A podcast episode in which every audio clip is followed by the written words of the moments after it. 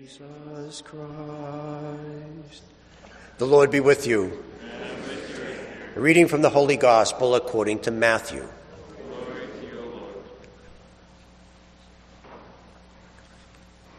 At that time, Jesus was led by the Spirit into the desert to be tempted by the devil. He fasted for forty days and forty nights, and afterwards he was hungry. The tempter approached and said to him, If you are the Son of God, command these stones become loaves of bread. He said in reply, It is written, One does not live on bread alone, but on every word that comes from the mouth of God.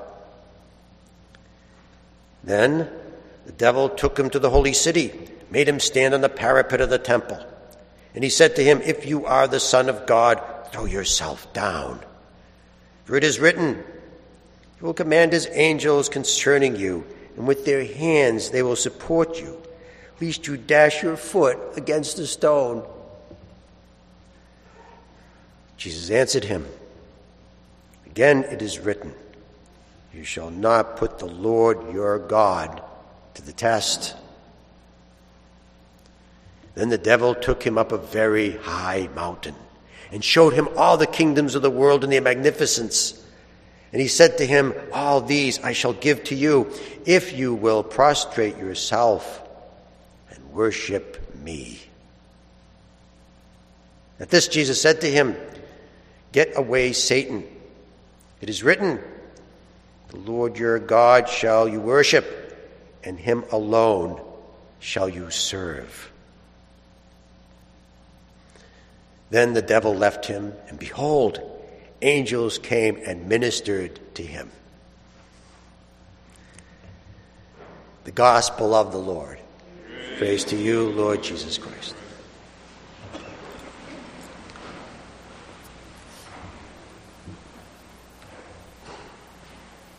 When I was in elementary school, my mother dragged me out shopping to do the errands with her.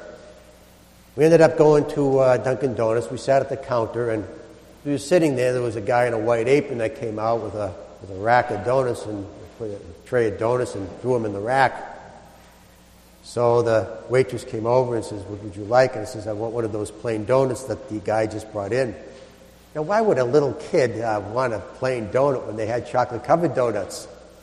Well, I bit into the plain donut, and it was crunchy on the outside and warm and soft in the inside. It was delicious because it was just made. My mother ordered a cup of coffee and uh, was served in a porcelain cup the way you should drink coffee. And she had two free refills. Today you go to Dunkin' Donuts and the donuts, well, they're, they're not that fresh anymore. And of course, they serve the coffee in paper cups, not in porcelain. And if you want a refill, you have to pay for it. Now, I have nothing against Dunkin' Donuts. It's one of the most successful franchises in the country.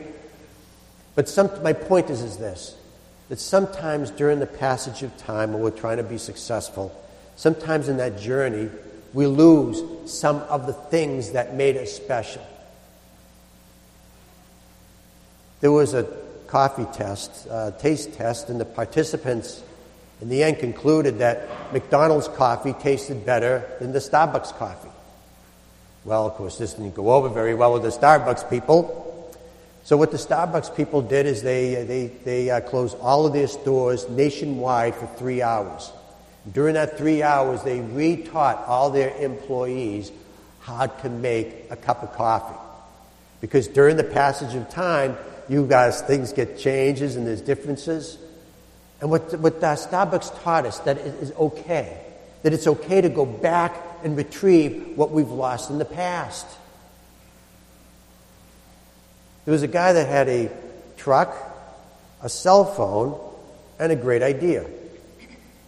And someone from California would call the guy with this truck and the cell phone and say, I'm leaving and I don't want my furniture. Do you want it?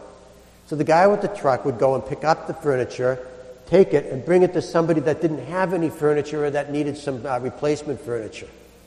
It was a fantastic idea. In fact, it was so good that people started throwing money at it.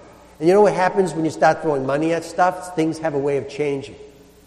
So they built buildings and had all kinds of technology in the buildings. And one of the donors was heard saying that uh, I think I liked it better when it was just the guy in the truck with his cell phone.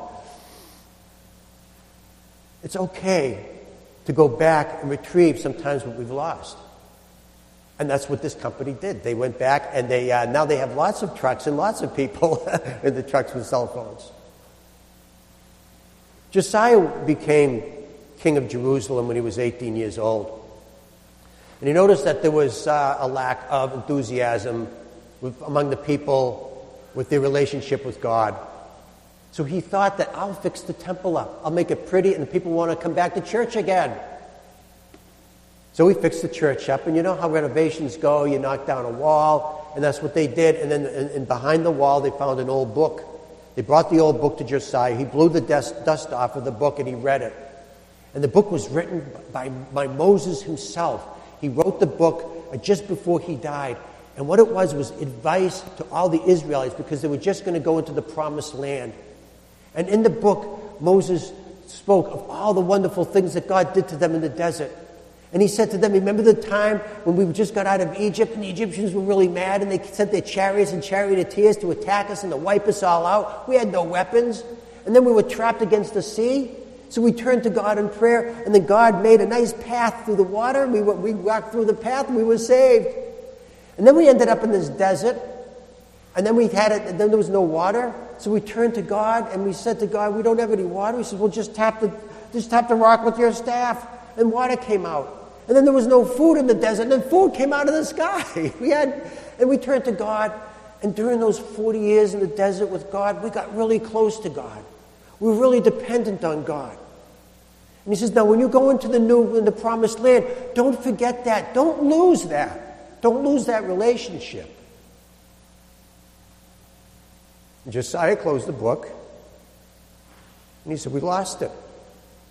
We lost that relationship. But we can get it back. We can get it back. We can go back into the desert and retrieve what we've lost, gain that, that, that relationship with God again. Now, that's exactly what Jesus did by going into the desert. Jesus didn't want to lose that relationship with God. He went back into the desert for 40 days and 40 nights. That he would never lose that special relationship that God had with Israel and his people.